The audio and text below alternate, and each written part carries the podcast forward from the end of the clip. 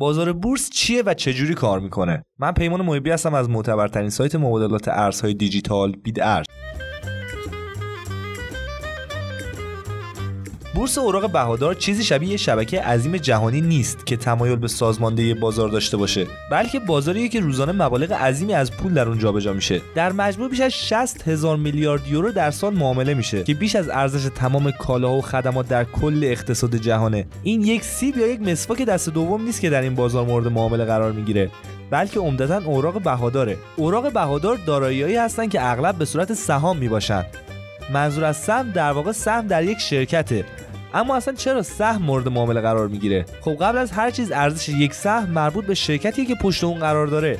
اگه ارزش یک شرکت رو مثل یک پیتزا فرض کنین هر چه اندازه کلی پیتزا بزرگتر باشه هر تکیه اون نیز بزرگتره. به عنوان مثال شرکت فیسبوک. اگه با یک مدل جدید کسب و کار قادر به افزایش سود خودش باشه اندازه پیتزای شرکت هم افزایش پیدا می‌کنه و در نتیجه ارزش هر سهم از اون افزایش یافته.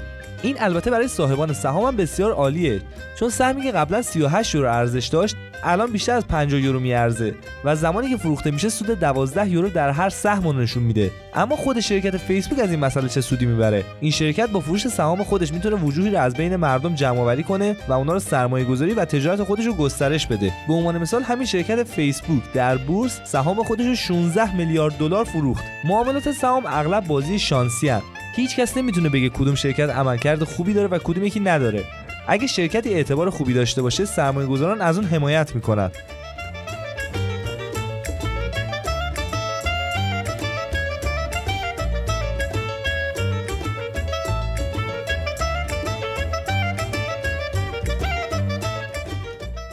شرکتی با اعتبار کم یا عملکرد ضعیف در فروش سهام خودش با مشکل روبروه. برخلاف بازار عادی که کالا رو میشه لمس کرد و به خونه برد در بورس اوراق بهادار فقط کالاهای مجازی موجود هستند.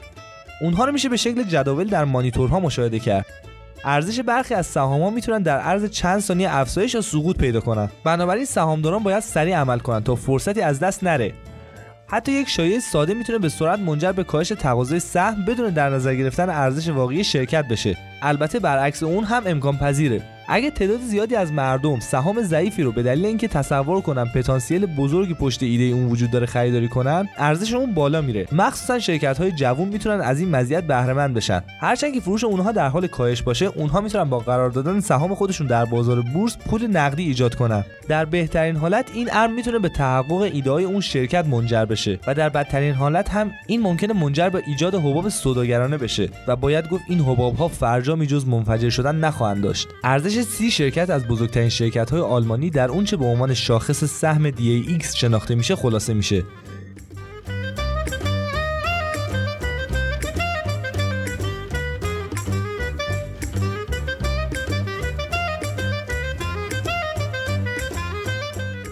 DAX نشون میده که این شرکت های بزرگ در کل از نظر اقتصادی چه میزان عملکرد خوب یا ضعیفی دارن. بورس اوراق بهادار در سایر کشورها نیز شاخصهای خاص خودش رو داره و همه این بازارها در کنار هم یک بازار جهانی و تحت شبکه ایجاد می‌کنن. ممنون از اینکه وقتتون در اختیارمون قرار دادین. تا پادکستی دیگر بدرود.